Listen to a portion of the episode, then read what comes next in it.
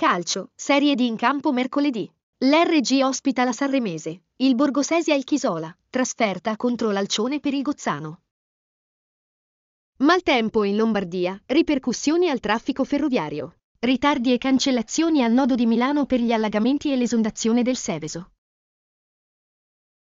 UPO capofila di progetto approvato da Fondazione AIRC. Avrà una durata di 5 anni e per il primo anno riceverà un finanziamento di circa 300.000 euro.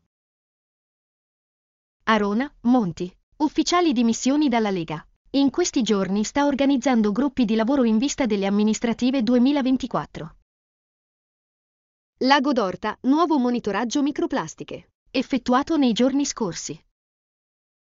Bonus trasporti della regione per i mezzi pubblici. Contributo per chi possiede un diesel Euro 3, 4 e 5. Deve scontare 6 anni di reclusione. Donna arrestata a Biandrate.